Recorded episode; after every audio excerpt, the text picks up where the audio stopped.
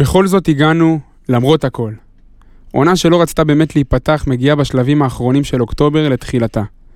ואם כבר לחכות קיץ ארוך ומהגיע כדי לראות את הקבוצה שלך, אז ככה. איזה כיף שהיא חזרה, ואיזה כיף שהיא נראית ככה.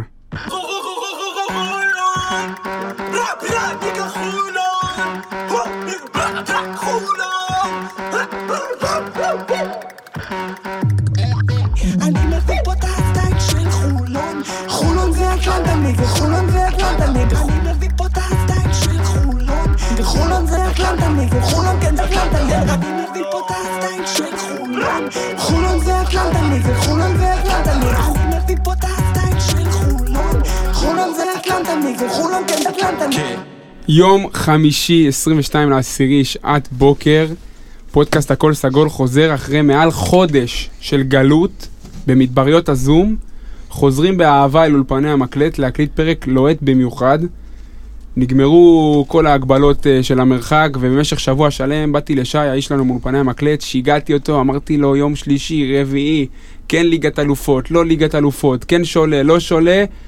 בסוף הוא בא אליי, אמר לי, תשמע, אני רואה שאתם מפרקים כל קבוצה שאתם מתמודדים מולה, אז יאללה, תבואו להקליט. אז פרגן לנו שי, ואנחנו מנצלים את ההזדמנות בשתי ידיים. איתי כאן באולפן, סתיו טבוך היקר, אלן סתיו. הגיע הזמן לחזור לאולפן, לא? התגעגענו, מה אני אגיד לך? עם מסכות לכאורה. כן, אבל שומעים, שומעים את המסכה. שומעים, שומעים. אה, מה איתך, מאיר? אני רגוע, אה, משלב, ובעיקר מרוצה. תגיד, באופי שלך, אתה גאנר או בדף סטטיסטיקה כתוב מרים שלושה שאתה פנוי? תלוי מה עשיתי בעונות הקודמות ואיך קוראים את זה בערוץ הספורט. טוב, כמו שאתם רואים, אנחנו בפרק מיוחד, כי בסיבה מובנת מאליה אנחנו מבסוטים רצח היום. אחרי משחק נהדר אתמול ומשחק נהדר גם בשבוע שעבר. היום אנחנו נתרכז בשני המשחקים האלה במחזורי הפתיחה של הליגה הבלקנית, ואנחנו היום ניתן קצת דיונים מקצועיים, רוצים להבין מה יש לנו בידיים. לפני שאנחנו צוללים לתוך המשחקים, אנחנו כמובן מגיעים לפינת העדכונים הקבועה שלנו, של פודקאסט הכל סגול. קודם כל, לוז, דיברנו על זה, דיברתי על זה עכשיו בהקשר של האולפנים, כל הלוז מבולגן, נוריס קול הדביק את כל שולה בקורונה, והמשחק שהיה אמרו לנו בשיחת פתיחת עונה ב-בי סי אל, המשחק התבטל, במקומו כידוע שיחקנו אתמול בבלקנית באילת, ננתח תכף בהרחבה את מה שקרה שם. המשחק הראשון שכרגע אנחנו יודעים, או מעריכים, שיהיה בליגת האלופות, הוא ביום רביעי, רביעי בנובמבר, בחוץ מול איקטונה. להגיד לך שאני בטוח שהמשחק יתרחש? לא, אבל מה, מה ודאי בתקופה הזאת של הקורונה? נקווה שנתחיל סוף סוף את הקמפיין שלנו במפעל האירופי. אה, טוב, אז מבחינת לוז משחקים, פרסמנו בטלגרם שלנו, בערוץ הטלגרם, את, ערוץ, את לוח המשחקים אה, לחודש הקרוב. ליגת ווינר חוזרת עם לוז מאוד מאוד בבולבל, אבל בעיקרון, סתיו מאיר, שימו לב, אנחנו נכנסים לסטריק, לרצף של שמונה משחקים בשלושים ימים הקרובים, עם סגל קצר שתכף נבין מה, מה קרה לו במשחקים האחרונים. זה נראה לי תהיה משימה ממש לא פשוטה. הסגל קצר בגלל שתי מכות ראשונות שנוחתות על הסגל. יוגב אתמול עם הקרסול המאוד מאוד מפורסם שלו, לא יודעים עדיין מה קרה, מקווים שזה ממש בקטנה. הערכות מהניס... מניסיון העבר, בוא נגיד ככה, מלמדות ש... אין כל כך מקום לאופטימיות אצלו, וגם עודד ברנדווין עם חבלה בברך במשחק נגד נס ציונה, עוד פעם סגל קצר, משחקים, הרבה משחקים בחודש הקרוב, וזה הולך להיות דרמטי. ליגה בלקנית, אנחנו אתמול שיחקנו את המשחק השני שלנו, אנחנו נמצאים במקום הראשון בבית, במאזן שתיים אפס, כאשר במקום השני הפועל אילת עם אחד אחד, ונס ציונה עם שני הפסדים, במשחק ביניהם ניצחה אילת את נס ציונה תשעים ושלוש תשעים, בוא נגיד ככה סתיו מאיר ש... הסיכויים שלנו להמשיך קדימה במפעל הזה הם גבוהים, גבוהים מאוד, ומבחינה מקצועית זה בדיוק מה שעבר לנו בשבועות האחרונים, אבל בואו נשים את זה רגע בצד ונתרכז בדברים שבאמת חשובים. ראינו בשבוע שעבר את הפועל חולון, או שזה היה בשבוע הזה, הפועל חולון יצא בקמפיין רק העיניים מדברות בשיתוף עמותת מלאכיות הדממה, עמותה לתסמונת רט, שהמועדון מאמץ אותה כבר שנה שנייה ברציפות. השחקנים העלו תמונות עם מסכות, ככה שרק העיניים מעבירות את המסר. זה באמת היו תמונות חזקות. אז מהתפיסה שלנו, ככה בפוד, אנחנו חושבים שמועדון גדול זה מועדון שעושה דברים חשובים גם מחוץ למגרש. ושיתופי פעולה כאלה עושים אצלנו באמת גאווה, ואנחנו מאוד מאוד שמחים להיות חלק מהדבר הזה, וכן ירבו, ויאללה, כדורסל, חבר'ה, כדורסל, היום יש לנו כדורסל, שני משחקים אה, שהתרחשו במסגרת המחזורים בליגה הבלקנית, אה, נס ציונה בשבוע שעבר ואילת אתמול, אנחנו נסכם, קודם כל, תחושות טריות מהמשחק נגד אילת, אחרי זה נזרוק כמה מילים על מה היה בנס ציונה, ובסופו של דבר ננסה לנתח ולהבין, אה, לחלץ כמה תובנות מרכזיות משני המשחקים. קודם כל, חבר'ה, אתמול, הפועל אילת, תשעים וארבע שבעים ושש להפועל חולון, אה, מיילס עם הצגה של עשרים וארבע נקודות, אה, מגי ואריס עם שש עשרה נקודות כל אחד, אה, וורקמן עם אחת עשרה נקודות, ומאיר כמובן מבסוט, אוול וג'ונסון עם תשע נקודות, פניני חמש, יוגי שתיים, וכמובן טל זך עם שתי נקודות ב-מאה אחוז מהשדה. מאיר, דבר איתי על המשחק, ראינו את המשחק ומאוד מאוד התרגשנו, תספר לי בגדול, לפני שניכנס לתוך הפרטים, תספר לי קצת את הסיפור, מה ראינו שם, איך המשחק התפתח. קודם כל, חשוב לציין שזה אולי לא משהו שמציינים אותו בשידור, האמת שאולי ציינו אותו, אבל חולון נסע באוטובוס למשחק באותו היום, ואני חושב שהיא ירדה מהאוטובוס כמה שעות או כמה דקות לפני המשחק, ככה שלהגיע אחרי נסיעה כזאת ולפתוח בכזאת שערה, זה, זה כבר כאילו מעיד על איזשהו משהו. יכול להיות בגלל זה פתחו שש אפס בלילת דווקא? אבל לא מאמין שזה קשור. למה? שש אפס לילד, ומה היה אחרי זה? ואחרי זה חולון התחילה לרוץ. יפה, אז ברגע שהדברים התחברו בהתקפה, אתה יודע, שני זריקות הראשונות שנכנסו, זה כבר, זה כבר נהיה סרט אחר לגמרי, אז חולון פתחה את המשחק בסערה, ועד הרבע, שמונה דקות לרבע של רבע שני, ראינו קבוצה ששוטפת את המגרש ומשחקת באמת כדורסל יפה, מזיזת הכדור, הרבה שלשות, הרבה חדירה הוצאה. ואז, אבל זה נתקע, זה נתקע באיזשהו שלב. ואז הייתה, היה איזה משהו שנתקע בעצם, היה משהו שנתקע במהלך המשחק, אבל בואו נגיד שאחרי הרבע השלישי, שדרך אגב גם נגד נס ציונה, הרבע השלישי מלאו כמו מילואה של תותח, מה שנקרא, אחרי הרבע השלישי כאילו הבנו כבר מהר מאוד שהמשחק הזה הולך לכיוון אחד, בגדול, ברמת העיקרון, כמו שציפינו, כדורסל מהיר, הרבה שלשות, הרבה כישרון. אנחנו, אנחנו בדיוק את כל הדברים האלה ננתח, אבל רק מילה קצרה על היריבה, כאילו הפועל אילת זה יריבה על הנייר הרבה יותר איכותית וכישרונית מנס ציונה. אני, אני אענה לך בתשובה הכי פשוטה שיש, ירושלים ניצחה אותה לאחר מאמץ רב. אז, אז זה אומר, זה אומר הרבה, ואני, ואני ראיתי את המשחק נפתח ככה בגמגום, וגם הפציעה של אוחיון, טבוך, וזה קצת בלבל, ואז היה איזה מצב של אזור הסקור של חמישים, שהיינו איתם צמודים לפני ההתפוצצות של איזיה, ואמרתי, טוב, אנחנו הולכים פה כנראה למשחק חפירות, משחק צמוד, שילווה אותנו עד, עד, עד, עד, עד ממש הדקות האחרונות, אנחנו נראה, כי אילת הייתה נראית כמו קבוצה עיקשת, סגרו אותנו מצוין בהגנה ברבע השני, העמידו אותנו על כמה, שלוש עשרה נקודות ברבע השני, וזה נראה, וזה היה נראה מאוד מאוד צמוד בהתחלה. אז בואו נבין באמת מבחינה מקצועית מה ראינו שם. טאבוך, שלוף לי כמה אלמנטים מאוד מרכזיים שראית בבוקסקור, דברים שאתה תפסו לך ככה את העין. קודם כל, לפי דעתי, אילת ונס ציונה בערך באותו סדר גודל מבחינת איכות הסגל. אוקיי. אין, אין כאלה פערים, וגם הפועל ירושלים בסופו של דבר ניצחו אותם בהפרש מכובד, למרות שבהתחלה התקשו כמו חולון.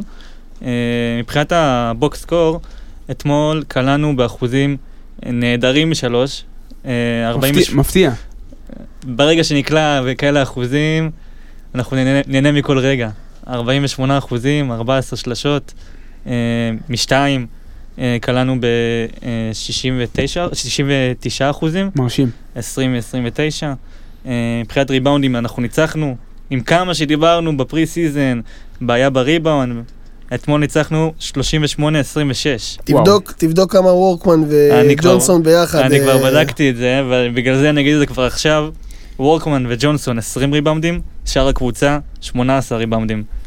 זה בדיוק מה שדיברו איתנו, הם זוכרים את טרוצקי אמר, שהם עושים את העבודה השחורה, רוצים לכל, לכל ריבאונד. בדיוק. זה בדיוק מה שדדס ציפה ורצה לראות מהקבוצה במאמץ לריבאונד, שהם הפועלים השחורים יבואו ויקלטו את הריבאונדים, וככה ננצח גם את היריבה באספקט של ציפינו. אבל מה הצעקות שם של דדס? אני חייב להבין. תשמע, שלוש עשרה נקודות ברבע, זה לא משהו שאתה רוצה לקבל מהקבוצה שלך. משהו היה תקוע שם, ופתאום ראית אותו מתחרפן, כאילו. אני אומר שזה לא מקרי ששני משחקים רצוף, אנחנו יוצאים מהמחצית מילואה של תותח. זה לא מקרי. סליחה שאני מחמם, אבל אני לא יודע, אני אוהב את זה. אני אוהב לראות את זה. אני גם אוהב את זה. שמענו השבוע מג'רי מפרגו שהוא פחות טוב מאמנים כאלה, אבל אנחנו רואים שזה עובד יפה. תשמע, רציתי רק לזרוק עוד איזה נקודה בקטע של הריבאונד, ג'ונסון ווורקמן, דיברנו עליהם הרבה בפרי סיזן, הם לא רק אחראים על ה-שלושים ושמונה, הם גם אחראים על ה-עשרים ושש מהצד השני. כי הסגירות שלהם שהם עשו בריבאונד התקפה, בריבאונד הפגנה, סליחה, לשחקנים כמו בן קארטר וכל מיני כאלה. היה מהלך בסוף הרבע השלישי, או תחילת רבע הרביעי, שוורקמן פשוט התעלק על בן קארטר בריבאונד, שבן קארטר התעצבן, עשה לו בושידו, קיבל פאול. אז זה לא רק היכולת האישית של וורקמן וג'ונסון לכתוב את הריבאונדים בעצמם, זה גם היכולת ההגנתית שלהם לסגור בצורה מאוד מאוד יעילה, בסוג של לחנוק את הקבוצה היריבה. ובנוסף, אתה יכול להסתכל על ג'ונסון ועל וורקמן, ג'ונסון למעט אולי מהלך אחד ששמתי לב לזה, גם וורקמן, גם ג'ונסון בהתקפה, לא עושים דברים שהם לא יודעים. הם לא קופים את עצמם בכלל. וורקמן רואה שהוא עומד לבד על השלוש, הוא חושב פעמיים לפני שהוא זורק. חבל.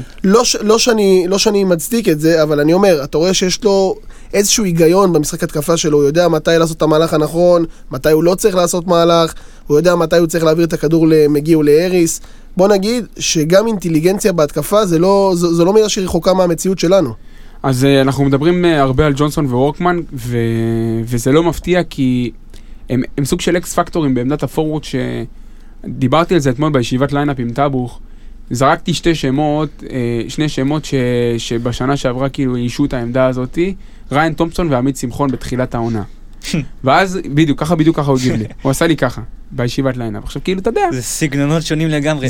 וורקמן וג'ונסון לא מפסיקים לרוץ. בחיים שלי לא ראיתי שחקן שהשם משפחה שלו פשוט משקף את משהו. בדיוק. אני אגיד לך את האמת, אני לא זוכר מי היה פה לפני כמה פרקים שאמר שוורקמן וג'ונסון וכל הזמן דיבר עליהם, לא זוכר איך קוראים לו. אנחנו דיברנו על זה כבר שאתה מאוהב. איך אתה מרגיש עכשיו? אכלת השבוע?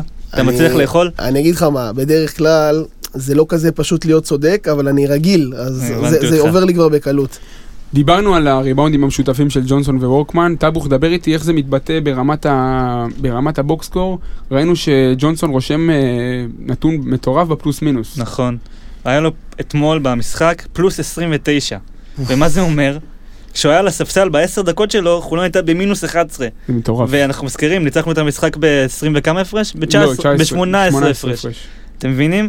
ואני שואל אותך... את המשמעות שלו לקבוצה? אבל השאלה אם אנחנו מתחילים כבר בשלב מאוד מאוד מוקדם של העונה, לפתח תלות, ואני רוצה להרחיב את הנקודה הזאת. אנחנו רואים שגם בגלל סבבה, עודד ויוגב פצועים כרגע, אבל אנחנו רואים שסטף הולך לרוטציה מאוד מאוד קצרה, וחלוקת דקות ריכוזית. אנחנו, אם אנחנו נראה את uh, קריס ג'ונסון משחק שלושים וחמש שלושים ושש דקות למשחק, האם זה משהו אופטימלי? קודם כל דיברנו על זה בחנה, שאני מאוד מודאג מהסגל הקצר, וכבר אנחנו רואים, אנחנו בחודש אוקטובר, ויש לנו שבעה שחקני סגל שבאמת משחקים, מתוכם שני גארדים רק, רק א... מגיב ואריס נשארו לנו. אז אני כאן שאלה, אין מקום לטרוצקי לכמה דקות טיפה יותר? שמה, אם אוול היה נפצע במקום יוגב, ברור שטרוצקי היה מקבל דקות משמעותיות. אבל כרגע, מבחינת העמדות בפנים... אז אני לא שואל אותך, אם. אני שואל אותך, אני שואל אותך באופן כללי. אין לו מקום לעוד כמה דקות? כרגע אני לא רואה שאתה רואה את מיילס ככה מתפוצץ, והאוול אומנם לא מציג יכולת סי, אבל הוא טוב. אז אני לא רואה את ההזדמנות להביא לטרוצקי קצת שהכל עובד כמו מכונה. כאילו בוא נגיד לך איך אני חושב שדדס חושב. טרוצקי כרגע, כמו שגם דיברנו איתו בפרק, והיה באמת אחלה פרק, והוא אחלה שחקן שעובד קשה, אבל... ברמת התכונות שלו כרגע, הוא הסנטר החד גוני הזה של פעם, כרגע, הוא, הוא רואה את עצמו כסוג של ארבע וחצי חמש, הוא עדיין אין לו ארסנל רחב יותר של תכונות. מיילס בחמש נותן כלייה, אוול בחמש נותן ריכוז, נותן ניהול משחק. אז אתה יודע, כל אחד מהם נותן, נותן לדטס פלוס מסוים, וברגע שהוא הוא רואה את רוצקי, אז הוא רואה שהוא מוסיף לו איזשהו ממד סוג של חד גוני. אני מאופן כללי רואה שטרוצקי כן ישחק את ה-חמש עשרה דקות שלו בליגה, במיוחד שאוול יסתבך בבעלת הבארות, וכמו שראינו זה היום זה יקרה לא מעט. אני מאוד אהבתי את הארבע דקות שלו נגד נס ציונה, הוא בדיוק עשה מה שהוא דיבר איתנו בפודקאסט, הוא היה זריז, הוא היה בפיק אנד רול, הוא עבד יפה. אנחנו נגד לנס ציונה, ופחות נדבר על טרוצקי, אבל אני חושב שאפשר להמשיך לנתונים הסטטיסטיים הבאים, מהמשחק נגד אילת. דבר איתי. קודם כל יש לנו זוג תאומים, שמבחינת סגנון משחק הם פשוט נראים אותו דבר, וגם בדף הסטטיסטיקה זה נראה אותו דבר. ארי ומג... אריס ומגי, שש עשרה נקודות וארבעה אסיסטים כל אחד. אני לא מצליח להבדיל ביניהם, באמת. הם מה? מס, ממש, לא, הם ממש מזכירים לאחד השני. אז אני... בסגנון משחק. בסגנון אפשר... משחק. אני, לא רק שאני מופתע, אני גם מוכזב ממה שסתיו אמר עכשיו, אבל אוקיי, אני, קודם כל, אריס, במחצית הראשונה היה לו איזשהו אסיסט לאוול, שהוא, אני בטוח שאתם יודעים למה אני מתכוון. כן, דרך הרצפה. דרך הרצפה. אתה רואה עד כמה השחקן הזה משתמש בשכל שלו כדי לשחק כדורסל. ומגי הוא כל כך מוכשר ומהיר ופצצת אנרגיה כזה, זה שחקנים שונים לגמרי. שניהם אנחנו יכולים לקבל בבידודים. מה שכן, מה שכן, המחנה המשותף של, של שניהם זה פשוט כלייה נהדרת משלוש. שניהם שחקנים מעולים, ואם יש לך שניים, שניים כאלה שמשוכפלים, אתה הרווחת בגדול. אז אלי שר גם דיבר על זה במהלך השידור, והוא אמר שזה יכול להיות הצמד הלוהט של הליגה השנה, כי ראינו זה, אבל זה, זה מתחיל לראות טוב. וחייב לציין, הם גם טובים בשני צידי המגרש, לא רק בהתקפה, שזה גם לשחקן זר, זה לא משהו שכיח פה. נכון. אני חושב שזה, אני חושב שזה מאפיין שדווקא, כאילו, נגיד, זה, זה מה שדדס חיפש, כאילו, דדס חיפש את השחקנים שיכולים לשחק בשתי, שתי צידי המגרש, ודווקא גם, נגיד, בוא נגיד ככה, יכולות התקפיות, בוא נגיד ככה שאפשר למצוא לא מעט שחקנים בשוק האירופאי שיש להם, ייתנו את התפוקה ההתקפית שנגיד נתן מגי ונתן אריס. הם לא עכשיו איזה שני עילויים. אבל את זה בשילוב הדומיננטיות ההגנתית של שניהם, זה משהו שנותן להם יתרון עצום על פני כל מהמתחרים שלהם שהיו בדף של uh, סטף בקיץ. אני אוסיף על זה עוד משהו. אני גם לא חושב שזה רק מגי ואריס. אני חושב שאם מגי ואריס משחקים עכשיו בקבוצה אחרת, לא בטוח שמציגים את אותה יכולת. כרגע התלקיד שיש לך הוא כל כך טוב, כל כך מחובר, כל כך מגובש, שזה פשוט מוצ... מפיק מהם את המיטב. גם הסגנון משחק של דדס שאנחנו נדבר עליו, גורם להם להוציא מהם את המיטב, כי הם מקבלים הרבה מצבים נוחים כתוצאה מהמשחק הפתוח, וככה הם מגיעים למצבים, הרבה חופש פעולה, הרבה חופש פעולה. הם נראה לי נהנים מכל רגע. סתיו, דבר איתי קצת על החמשים שלנו, על ריץ' ומייל, שני שחקנים שהציגו משחק אתמול במגמות שונות. קודם כל, מתי פעם האחרונה ראית שחקן בעמדה חמש שקולה שבע מ-עשר ל-שלוש? ושתיהן וואן. ושניהן וואן. אני אצטט את החבר הצרפתי של יעקב מאיר, הוא בקושי ארבע. תודה, תמשיך. אז מתי ראית שחקן בעמדה שלוש שקולה שבע מ-עשר ל-שלוש? מרשים מאוד, באמת, אתמול... הוא התפוצץ, אבל, אבל ואבל גדול, אי אפשר לצפות ממנו כל משחק לקלוע לך שבע, וגם לא ארבע, וגם לא שלוש שלשות. זה משחק נדיר שאנחנו לא נראה כל יום. אז... האומנם? אנחנו לא נראה את זה כל יום, אני מוכן לתת לי התחייבות. רגע, רגע, בוא נשאל אותך עכשיו ככה.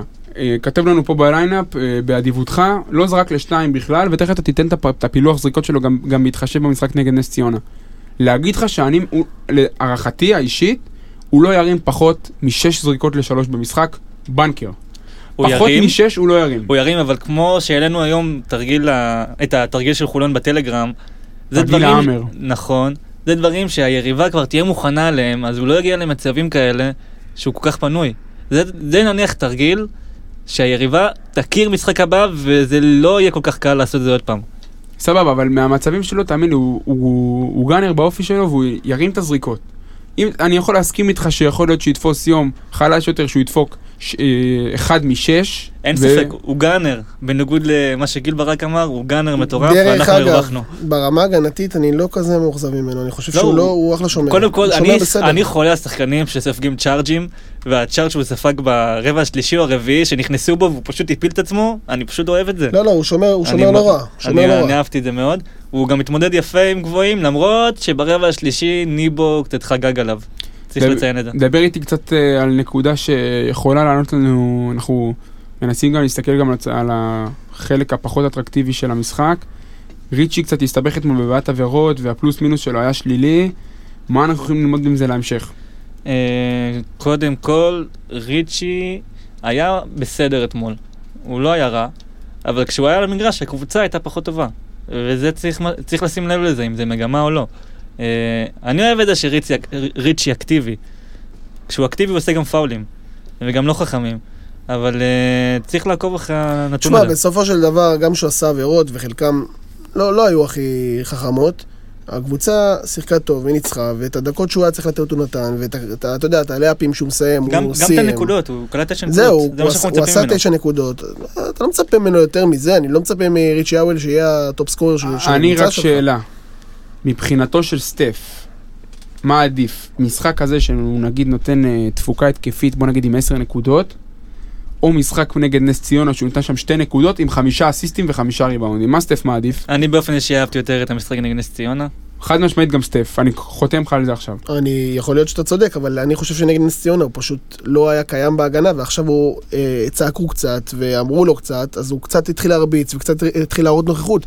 להזכיר לך שג'ורדן מרפי חגג נגדך במשחק הקודם, אבל מה זה חגג? זה היה מסיבת תה. תכף אנחנו נדבר על זה בהרחבה. אנחנו, אנחנו נעשה קצת ספוילר למאזינים, אנחנו אוהבים שסנטרים חוגגים עלינו, זה סימן טוב. אני לא מסכים. תכף נסביר למה. תכף נסביר למה. דיברנו על סטף ועל מה שסטף אוהב ומה שסטף פחות אוהב. בואו נשים את הפוקוס רגע על סטף במשחק הזה. אני רוצה לדבר רגע על כמה אלמנטים מרכזיים שמאפיינים את ניהול המשחק שלו משני המשחקים האחרונים, בדגש גם כמובן על המשחק של אתמול. חמישייה, אנחנו רואים חמישייה קבועה בשני המשחקים, מגי ואריס, ג'ונסון וורקמן וריצ'י בחמש. זה מתקשר לנו למאמר שפרסמתם בעמוד שלכם פיק אנד רול, שיתפנו אותו גם דרכנו. חשוב שריצ'י יעלה בחמישייה, וגם אם הוא סובל ממשחק פחות טוב, שהוא לא מנהל את העבירות שלו נכון, ועושה לפעמים קצת נזק גם בפלוס מינוס, חשוב שהוא יעלה בחמישייה וירגיש ש... חלק דומיננטי. שריר החשק של אוואלה הוא הכי חשוב. זה, זה, זה מה שנראה לי סטף יודע, מבין. אני חושב שגם הוא ציין את זה ברעיון באתר חולוני אפנס עם גיל כהן.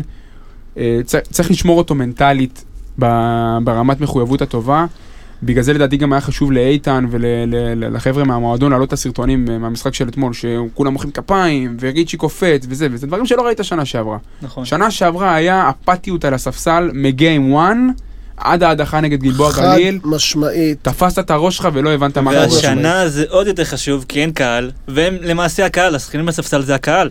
וזה מאוד חשוב שהם יהיו ככה. אני לא בטוח שחולון זה הקבוצה שלא הכי נפגעה מהעניין של הקהל. אמרו את זה גם את רוב המשחק. אנחנו קהל בליגה, אולי הכי משמעותי. מבחינת, כן. מבחינת השילוב עם הקבוצה, וזה מתקשר לנו גם לנקודה הבאה, האפתיות על הספסל. הדבר האחרון שאתה יכול להגיד על סטף במשחק, זה אפאתי. צרחות בטיימאוט שאילת רצו עלינו, זה היה מחזה, ממליץ לכולם להיכנס לערוץ הטלגרם שלנו ולראות את הסרטון, זה היה מחזה מרהיב, והוא שבר שם גם את הלוח. ו... שבר? שבר, הוא שבר, אף שם איזה חלק. הוא... חלקים עפו שם באוויר, כן, לא יודע מה זה היה. כן, את הלוח של המודעות. לא יודע מה זה היה, עפו שם באוויר דברים. אקטיביות לאורך כל שלבי המשחק, הוא לא נח. הוראות בלייב לשחקנים.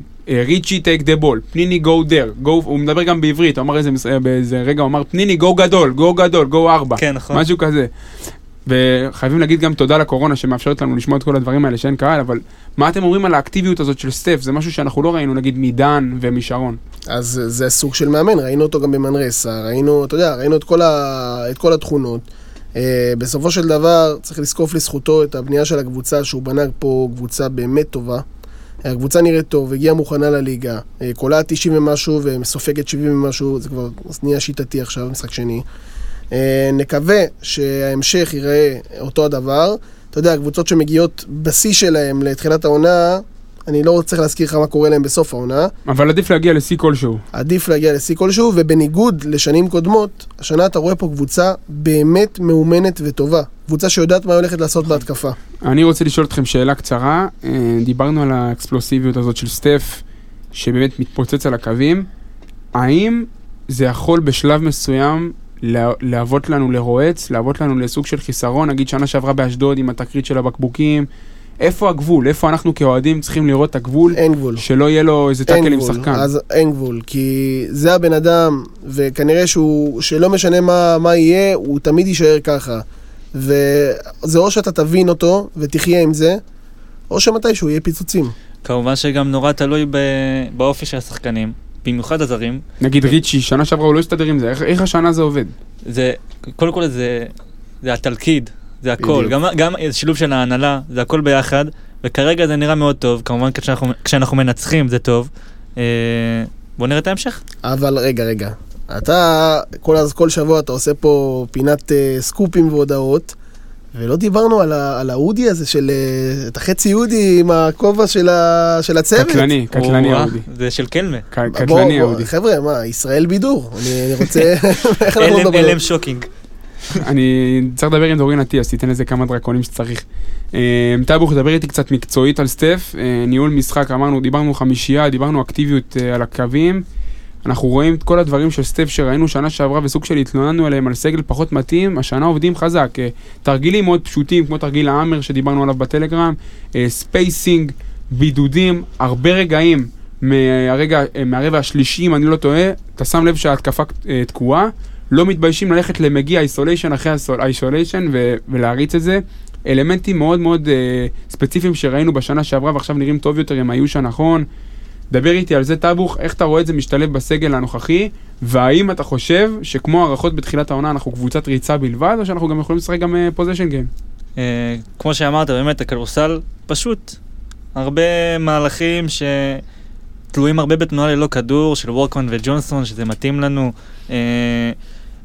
בידודים, חמש פתוח, שלושה שחקנים בצד אחד, שני שחקנים בצד שני, כדורסל נורא פשוט, הוא גם בסט גיים בינתיים נראה טוב, אנחנו נדבר על זה עוד, בנס ציונה היו כמה רגעים שאמרתי לעצמי מה קורה פה, הם לא עושים פה כלום בהתקפה, אבל נגד אילת זה באמת היה נראה טוב, בקושי רצנו ועדיין קלענו תשעים וכמה נקודות זה היה? תשעים וארבע נקודות שאתם מרשים.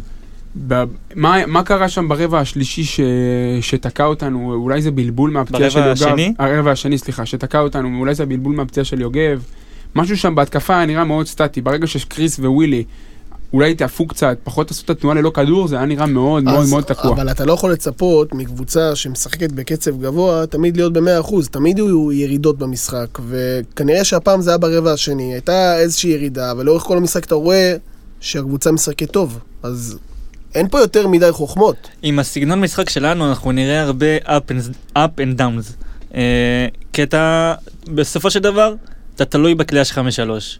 סתם לדוגמה, זרקת אתמול כמות זהה של זריקות לשתיים ולשלוש. כשאתה נכנס זה מדהים, אבל היו ימים שאתה לא ייכנס, וזה יראה פחות טוב. אני חייב להגיד משהו על מגי, דיברת עליו עכשיו על, ה- על הבידודים שלו. אני יכול להגיד לך שהוא מאוד מאוד מזכיר לי את, את המשחק של סקוטי ווילבקין. אתה יודע? מקדרר, מקדרר, מקדרר, מקדרר, מקדרר, אבל יכולת אישית, וואו. שמע, הוא נכנס לצבע, הוא מכניס את הגוף, סוחט כל פעם פאול. לי הוא מאוד מזכיר את קליף. מאוד מזכיר את קליף. יש בזה משהו, נכון. שניהם מזכירים לי את קליף, גם סי-ג'י מזכיר, כאילו קליף בתור מישהו שהוא, זה גם בדיוק הטייפ של השחקן. מישהו שהוא לא אחד ולא שתיים, אתה יודע, שיש לו גם יכולות ניהול משחק, יודע לשחק מצוין בבידודים, יודע גם להפעיל את החברים, נכנס מאוד אגרסיבי לבפנים, הוא סוחט הרבה פאולים. הוא סוחט פאולים. הוא גם פיזי. הוא לא פיזי כמו פטריק מילר מנס ציונה, אבל הוא פיזי. אנחנו שכחים שהוא הגיע לפה אחרי עונה שהוא בקושי שיחק. זה היה סוג של אימור. אתה מדבר על אריס. אתה מדבר על אריס. על אריס אני מדבר, כמובן. אנחנו דיברנו על מגי. אה, דיברתם על מגי. אני מדבר על אריס דווקא. הוא בקושי שיחק שנה שעברה, וזה יפה מאוד איך שהוא נראה בינתיים. בינתיים זה מאוד מאוד מפתיע. אז עוד פעם, ראינו את סטף מנהל את המשחק בדרך מאוד מסוימת. ראינו את מיילס מתפוצץ מבחוץ, ראינו את ריצ'י, קצת מתבלבל עם העבירות. בוא נבחר את המג'יק מומנט של המשחק שלנו. הנה מגיע לוורקמן, נותן את האלכסון, שוב מיילס, שוב לשלשה, ויש עליו עבירה, ולשלשה נכנסת. היידה, איזה המיילס. היידה, איזה המיילס, אנד וואן. זה האנד וואן הראשון. בחרנו באנד וואן הראשון של איזה המיילס כמג'יק מומנט של המשחק שלנו. נמקו לי למה זאת הבחירה. הוא למעשה פתח פה ריצה של שלוש עשרה שש. המשחק היה בתוצאה יחסית צמודה ברגע הזה. שישים חמישים או חמישים וארבע. שישים חמישים וארבע. ומשם פשוט התפוצצנו. איזה המיילס תרם לזה כמובן עם ארבע שלשות בשתי דקות, משהו כזה. והיה לו עוד שתי נקודות מהעונשין. והוא גם כמובן השחקן המצטיין שלנו של המשחק. איזה כיף זה לקלוע שלשות, אה? זה סוג של כלי לשעת חירום. פעם אמרו לי ששלוש זה יותר משתיים. האוזמן הגדול, המתמטיקאי. שלוש זה יותר משתיים, כן, כנראה. אז אני רוצה לשאול אתכם בקטע הזה, זה באמת מג'יק מומנט, זה אנד וואן שפתח אותנו גם מבחינת המשחק ההתקפה, גם מבחינה מנטלית. אילת לא יכלה להתמודד עם הסטריק הזה של השלשות שלו, ואנחנו רואים את הכלי הזה של זריקה משלוש, שהקבוצה שלנו כל כך בנויה עליו השנה, ככלי שיכול לחלץ אותנו ממצבים לא נעימים. אילת לא הייתה יריבה נעימה שלושה, שלוש, שניים וחצי רבעים, הייתה צמודה אלינו, לא הצלחנו לברוח, לא מצאנו את הסינרגיה שלנו בהתקפה כדי לפתח את המשחק ריצה שסטף כל כך רצה, ובום, סטריק של שלושות שאין איך להתמודד איתם, שתי, שתי סגירות נכונות לריבון בהגנה, ובום, זה עשר הפרש, שתים עשרה הפרש, חמש עשרה פתאום, ואתה לא, ו- ואילת לא יודעת מה לעשות עם זה. בקט, בקטע הזה זה, זה בדיוק, זה בדיוק הכלי שפתח לנו את המשחק. ומה שמצחיק זה שבקבוצת טלגרם רשמנו, אוול יצא, וניבו מתחיל לחגוג. ומהרגע שרשמנו את זה, פשוט הוא התחיל לצלוף שלשות בלי הפסקה, והתחלנו לרוץ. את, אתם יודעים על מה מצחיק? אני באיזשהו שלב בשידור אמרתי לעצמי, מה? אני רואה את אילת משחקת אזורית. אילת משחקת אזורית נגד חולון. הרבה משחקות אזורית בבלקנית בתחילת עונה, ארז דיבר על זה, וגם אתמול אליסר דיבר על זה. אילת משחקת אזורית נגד חולון, ואני אומר דבר כזה, סתיו הרגע אמר, שלוש זה יותר משתיים, ובוא, אנחנו, אנחנו קולים טוב יחסית, לא? זה לא, לא נראה לי, זה לא נראה לי, זה משהו, זה פשוט משהו שנראה לי בית הלחמי רוצה להריץ, והרבה מאוד מאמנים בליגה הולכים על הקטע הזה של אזורית. לא, זה גם לשבש לך את המשחק התקפה יותר, זה לא... וראינו שזה לא שיבש, זה לא שיבש, זה עוד יותר מרשים. זהו, זה, זה בקטע, זה בקטע הזה. אז חבר'ה, היה לנו אתמול חתיכת משחק, היינו מבסוטים חבל על הזמן, עושה לנו טעם של עוד, הקבוצה נראית מצוין, בואו נדבר רגע על מה שהיה לפני שבוע, אה, במשחק נגד נס ציונה, תשעים וארבע שבעים ושלוש להפועל חולון, אני רואה נס ציונה, תכף אנחנו נדבר על הקווים המשיקים של שני המשחקים, אה, שש עשרה למיילס, אריס עם שש עשרה, מגי עם חמש עשרה, ג'ונסון עם חמש עשרה, אורחון עם תשע ושישה אסיסטים, התוצאה מאוד מאוד דומה, מאיר, תן לי את הסיפור, האם אתה חושב שזה אותו, זה משחק ש... האם המשחקים באילת ובנס ציונה היו בעצם שכפול אחד של השני, או שבעצם ראינו שני משחקים שונים? לא, לא, לא. המשחק נגד נס ציונה הרבה יותר, היה הרבה יותר טיול מאשר uh, המשחק נגד אילת, כי נס ציונה, בוא, היא לא באמת, באמת היוותה יריב, לפחות במחצית השנייה, כאילו זה היה טוטלי. אילת עוד איכשהו, אתה יודע, עוד, הם היו שם המשחק, הם היו לאורך כל שלבי המשחק, ונס ציונה תכנה אותך בצבע. תכנה אותך בצבע. אילת פחות, ועדיין הם היו איתך במשחק יחסית צמוד. עוד נקודה שאפשר לגעת בה, שזה מעניין, הכמות עיבודים. נגד אילת, איבדת לדעתי אתמול ארבעה עשר כדורים, סתיו, תהיה איתי על זה. משהו בסגנון, כן. ונגד נס ציונה, המשחק שלך מאוד שוטף, מאוד מאוד שוטף. נגד אילת שלושה עשר עיבודים, נגד נס ציונה היו יותר עיבודים. באמת? כן, היו יותר עיבודים, היו שבעה עשר עיבודים. וואו. אבל מסרנו יותר אסיסטים. אז, אז היה, היה שם איזשהו משהו ש... וחטפנו יותר. פשוט המשחק, המשחק בנס ציונה, אה, ראינו, ראינו לחץ על הכדור של חולון, ראינו הרבה חטיפות, עשר חטיפות, ראינו משחק שמתבסס יותר על משחק מעבר. איך שאני רואה את זה, וסתיו תקן אותי אם אני אולי לא ראיתי נכון, המשחק מול נס ציונה זה באמת משחק שהראה את הדומיננטית שלנו על הכדור ואת היציאה המתפרצת שלנו קדימה. היה לנו את הסל המטורף ההוא של טיירוס מגי, שחטף ודחף קדימה לעשות עשרים הפרש ברבע השלישי, זה היה באמת, זה היה המג'יק מומנט של המשחק ההוא. ראינו משחק דומיננטי מהבחינה הזאת. במשחק נגד אילת ראינו שגם כשמכריחים אותנו לפוזישן גיים, כמו שדיברנו, יש לנו מה למכור. זה שתי משחקים שהיו שונים, כי באמת, כמו שאמר מאיר, נס ציונה הייתה לא במשחק מהרבע הראשון בערך. ושוב, המשחק נגד נס ציונה ואילת ביחד מחזיר אותי אחורה, כשאמרנו שאנחנו לא חותכים משחקים, שאנחנו לא מביסים. בעונה שני משחקים, אנחנו גומרים אותם ברבע השלישי. כנ"ל המשחק אימון נגד גלבוע. וזה נקודה מאוד חיובית.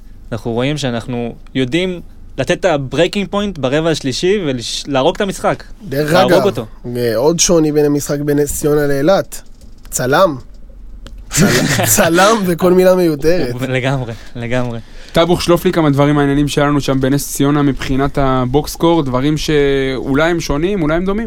מאוד דומים. קודם כל בריבאונד היה שוויון, אמנם תכנו אותנו בצבע, אבל בריבאונד התמודדנו יפה, שוויון שלושים ואחת. מבחינת אחוזים לשלוש, עוד פעם, ארבעים ושלושה אחוזים, זה יפה מאוד. אחוזים לשתיים, אנחנו לא מדברים על זה כמעט, הם מטורפים, לא רואים דברים כאלה, שבעים ושישה אחוזים, אנחנו זורקים פחות, קולים באחוזים גבוהים, זה מאוד מרשים. מה, מה הסיבה לזה?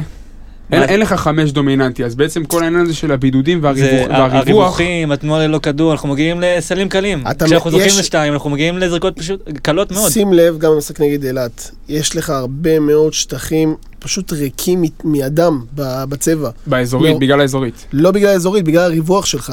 ברגע שאתה משחק עם מיילס בחמש, והוא פותח לך את המשחק, כל הצבע פרוץ. שכל הצבע פרוץ הרבה יותר פשוט לעשות סל. זה מתמטיקה פשוטה. ו- ובקטע הזה זה, זה באמת מאוד מפתיע. קבוצת קליעה, אנחנו ידענו שאנחנו נהיה, השטף ההתקפי גם עבד במשחק נגד עירוני נס ציונה, שתי תוצאות מאוד מאוד מרשימות. אותי יותר מרשים שספגנו שבעים וארבע, שבעים ושלוש ו-שבעים ושש. זה אותי יותר מרשים. אם אתה תספוג ככה כל משחק, אתה לא תפסיד. ההגנה שלך הגנה טובה. בוא נגיד ככה שאנחנו הולכים להתמודד העונה, וגם בטווח המאוד מאוד קצר, עם התקפות הרבה יותר משוכללות מההתקפות של נס ציונה. אל תזלזל בהתקפה של אילת. אל תזלזל בהתקפה של אילת. יש להם אחלה של קבוצה. בוא נראה, בוא נראה איך זה יעבוד נגד קיט לנגפורד וניקו זיזיס. אה, אם לזה אתה מתכוון, אז אני חוזר בי, אבל אילת אחלה של קבוצה, והחזקת אותה מאוד יפה. טוב, אז גם המשחק נגד נס ציונה קרה שבוע שעבר, ראינו שטף, ראינו חלוקת נקודות מאוד מאוד שוויונית בקרב השחקנים שלנו, ראינו ניצנים של מה שאנחנו הולכים לראות העונה, כמובן שאנחנו מקווים שתהיה לזה המשכיות, תכף אנחנו מדבר על לאן אנחנו הולכים קדימה מבחינת הלוז, דברו איתי כרגע תובנות שלכם מה, מהמשחקים, מהצבר הזה של שני משחקים, כי אנחנו היינו צמאים מאוד בפרי סיזן לסוף סוף תוכן של כדורסל לדבר עליו, וסוף סוף קיבלנו. אני אתחיל עם תובנה שלי, שני סגנונות משחק שונים, כשאוול וכשמיילס, כששניהם על הפרקט. אוול זה אנחנו משחקים עם ארבעה בחוץ, אחד בפנים, מיילס אנחנו חמישה בחוץ. אוול מצוות עם מגי ואריס בתחילת המשחק, בחמישייה כמו שאמרנו, כדי ליצור איזשהו איזון בקליעה, ברגע שאוול לא יכול להרים שלושה וגם וורקמן, הוא צריך שתי גאנרים מאחורה. וברגע שמיילס על המגרש, ומשחקים פיק אנד פאפ, דדס מכניס את יוגי, גם כי הוא יודע שהקליעה שלו מבחוץ פחות יסיבה, והיא מאוזנת עם הקליעה של מיילס, וגם כי הריווחים האלה מאוד טובים לאוחיון, אנחנו שוכחים שיוגב אוחיון הוא שחקן מצוין של חדירות פנימה, כשהוא בריא וכשהקרסול בסדר, ותכף גם על זה נדבר. אז ברגע שדדס הבין שיוגי בחדירות פנימה מצטיין, אנחנו נראה הרבה יותר את יוגי עם מיילס מאשר את יוגי עם ריץ'. זו תובנה שלי מבחינת החלוקה של, ה... של הסכמה, של החילופים. טאבוך, דבר איתי על איזה רעיון שאתה ראית? אני ראיתי נתון מאוד מיוחד על איזה מיילס, משני המשחקים האלה. הוא זרק למעשה שבע עשרה זריקות לשלוש, לעומת שתי זריקות לשתיים, בשני המשחקים. זה מטורף, זה מופרע. לא, לא ראיתי דבר כזה בשחקן, בעמדה כזאת, זה באמת מיוחד. דבר איתי, מאיר, על איזושהי תובנה שעלתה לך במשחק, בצבר של שני המשחקים? אז לי יש שתי תובנות. תובנה מספר אחת, זה בעצם כל העניין של גיא פניני. שים לב לגיא פניני, שים לב להפועל חולון, ושים לב לחוסר תלותיות של הפועל חולון בגיא פניני, העונה.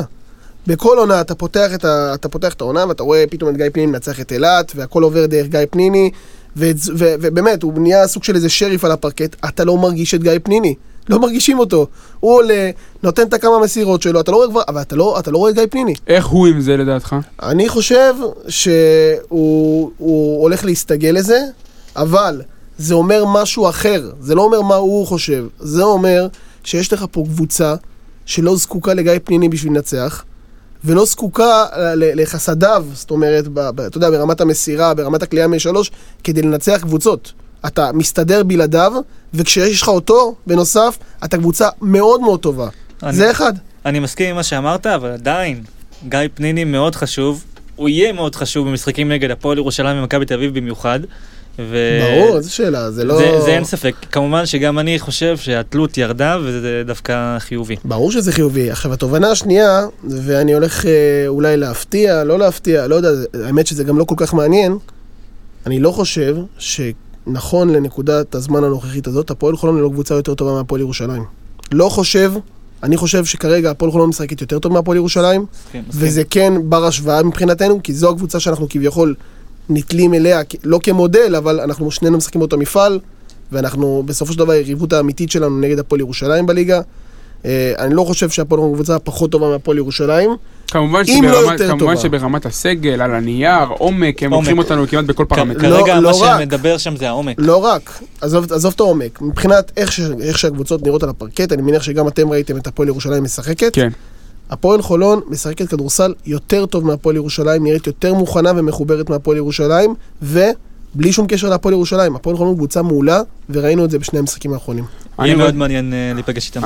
אז אני רוצה לדבר על נקודה נוספת, תובנה שאני מחלץ משני המשחקים, במשחק נגד נס ציונה, החמש של נס ציונה, שמו בישראל ג'ורדן מרפי, שבע עשרה נקודות ב-שבעים ושבעה אחוז ל-שתיים, באילת, ג'וש ניבו עם שש עשרה נקודות עם שישים ושישה אחוז ל-שתיים, כמו שאמרנו בפרק שש, אה, לא להיבהל מזה, לא להיבהל מהדומיננטיות של הגבוהים בצבע, אה, להבדיל, בוא, נעשה, בוא נצא רגע מתוך הצבע אל קשת השלוש, במשחק נגד נס ציונה, נס ציונה קלעה שבע עשרה נקודה שש אחוז משלוש, סך הכל שלוש שלשות, ואילת קלעה שישה עשר אחוז לשלוש עם ארבע קליעות מוצלחות בלבד.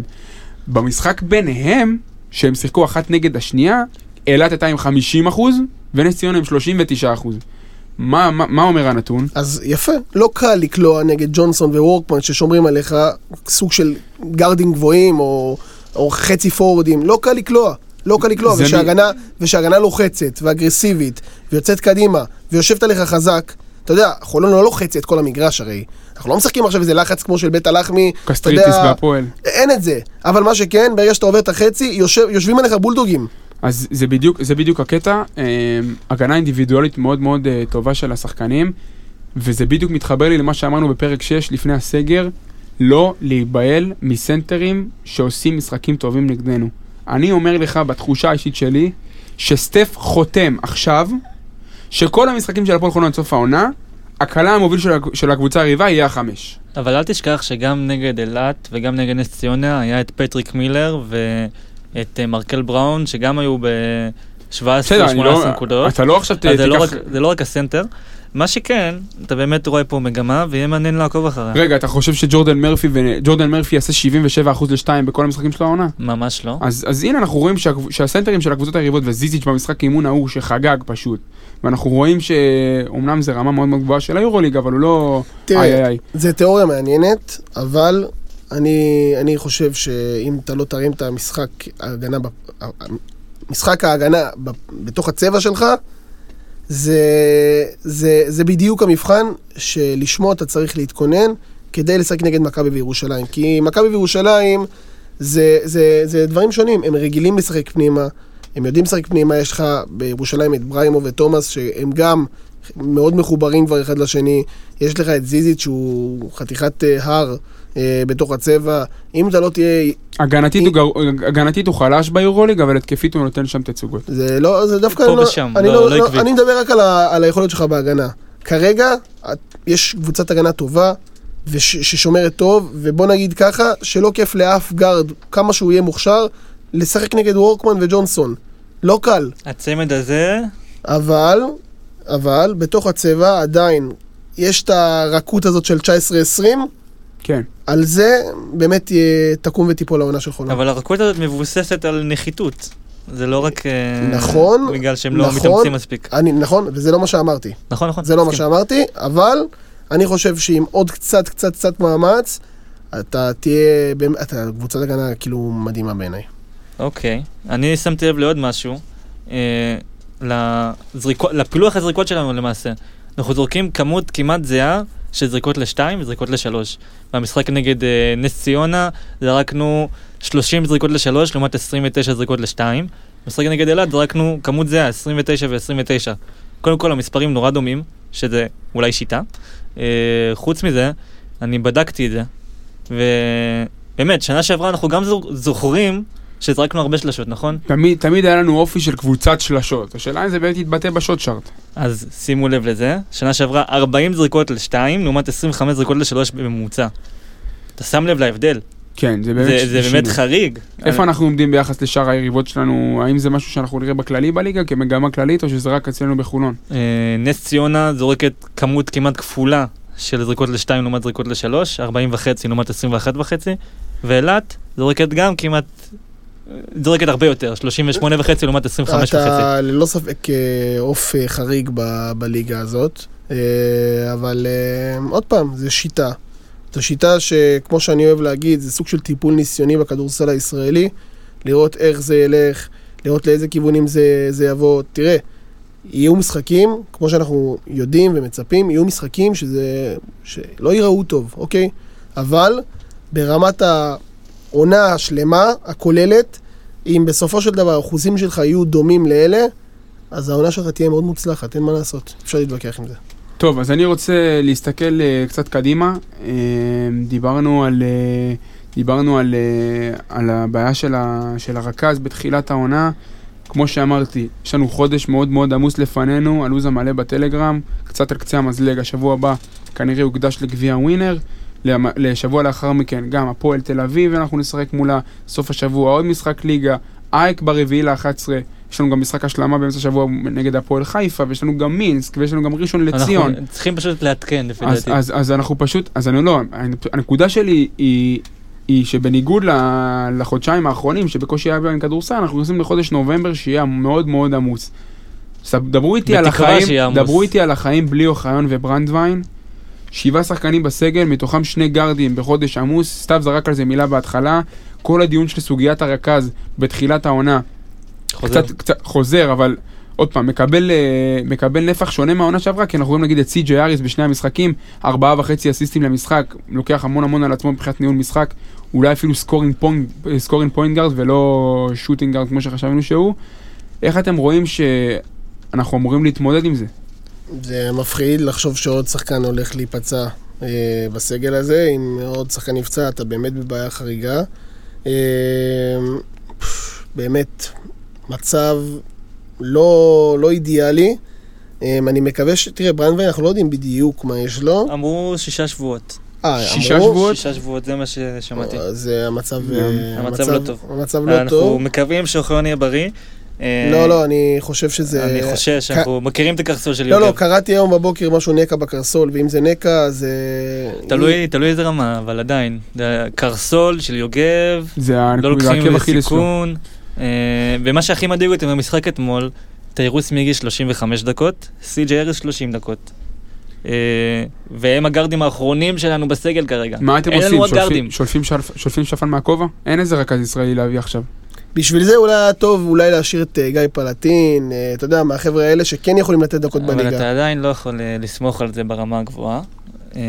מה עושים? לחפש שפנים? הוא לא יודע. אולי להביא זר חמישי? זר חמישי למדת הגארד, אני לא יודע. לא יודע. לא חושב. אם אתה מביא זר חמישי, זה חייב להיות גבוה. אז אנחנו מאוד נקווה, כי... אנחנו חייבים לקוות שאנחנו נשאר בריאים. הזכרנו את זה כבר מלא פעמים, וזה מאוד חשוב השנה. שלושים וחמש דקות uh, למגי, ועוד איזה שלושים וחמש, נכון? כמה לג'ונסון, uh, כפול שמונה משחקים ב-שלושים יום. אז אתה הולך לפניני, אין מה לעשות. אתה צריך לרדת לספסל, לרדת לפניני, לפתוח עם גרד אחד פחות בחמישייה, אין מה לעשות. אה, יהיו פתרונות. כל המגרש, זה יהיה בעיה. יהיו פתרונות, אין, אין ברירה, אין מה לעשות. טוב, חבר'ה, אה, דברו איתי כללית, אתם מרוצים ממה שראיתם? אפשר לא להיות מרוצה? אני, אני מבסוט. אבל, הדבר, אבל... הדבר היחיד שמבאס שאין קהל. זהו, זה, זה, זה נקודה שחייבים לדבר עליה. כמה היינו משתגעים ביציאה כן. מהקבוצה הזאת. ואני כתבתי אתמול איתן לנציאנו, היושב ראש, שאלה פוסט בפייסבוק בקבוצה, וכתבתי לו בתגובות שהניצחונות המשוגעים האלה שוברים לי את הלב. יותר מאשר עושים לי שמחה. אני לא יודע, אני מאוד שמח. אז ככה אני לוקח, אני מבסוט, והרגע, וכל השמחה שלי בסוף מתרכזת לנקודה של כאילו, איך רציתי להיות שם, איך רציתי להיות ביציאה. למה, היית נוסע לאילת? הייתי נוסע לאילת. וואלה, בתקופה הזאת יכול להיות. הייתי נוסע לסין בשביל משחק עכשיו, עזוב, נו. אנחנו מתים לחזור ליציאה, ואנחנו מתחילים עונה עם אווירה מאוד מאוד חיובית, אבל עוד פעם, אוהדי הפועל חולון קוראים לכם מפה צוות הפועל, קחו את הדברים בפרופורציה, בוא נתלהב, אבל uh, נתלהב בשקט. גם שנה שעברה, ניצחנו את הפועל תל אביב ואת מכבי אשדוד, הבסנו את שתיהן במחזורים הראשונים בבית, וראינו איך המשיך, אז בוא, בוא נקווה שיהיה... זה שיה... היה קצת פחות מרשים. כי ההכנה הייתה רעה. אנחנו פה רואים גם הכנה טובה וגם כניסה טובה לעונה. אז אני אומר, בוא נסייג את הדברים, אבל אנחנו מאוד כמובן שמחים על היכולת, מתגעגעים ליציאה. חבר'ה, רגע, רגע. חזרנו לאולפן. רגע, רגע, חזרנו לאולפן, הוא פותח עם פינת עדכונים, אז אני מסיים עם פינת עדכונים, אז אני מעדכן שאני הגעתי היום לאולפן, דקה אחרי שרוי הגיע, ולצערי עדיין אין כיבוד ואין כלום, ואני ממשיך להיות מאוכזב. אנחנו חלודים. אני מחכה לאיזיה, שיעשה, בוא נגיד, עשר שלשות במשחק, אני פותח פה בופה. אתה נטלה לילונות גבוהים. פותח הבופה. עשר שלשות, לא ירחק היום, אל תדאג. אני את האכזבה שלי כבר לא יכול להביע במילים. בוא נגיד ככה, אתה תצטרך לעשות לו תמונה של לפיד מאחוריו. כן. כמו שעשית אתמול. חבר'ה, שיהיה לכולם סוף שבוע נהדר. אנחנו כמובן ממשיכים להרים קצב בכל הרשתות, התגעגענו לאולפן, התגעגענו לכדורסל, יאללה חולוניה. חולון זה הסטייל, חולון זה דיבור, חולון זה חול שרמוטה וואלה אני מכור. חולון זה הסטייל, חולון זה דיבור, חולון זה חול שרמוטה וואלה אני מכור. אני מבדיל פה את הסטייל של חולון, חולון זה אטלנטני וחולון זה אטלנטני. אני מבדיל פה את הסטייל של חולון, חולון זה אטלנטני וחולון זה אטלנטני.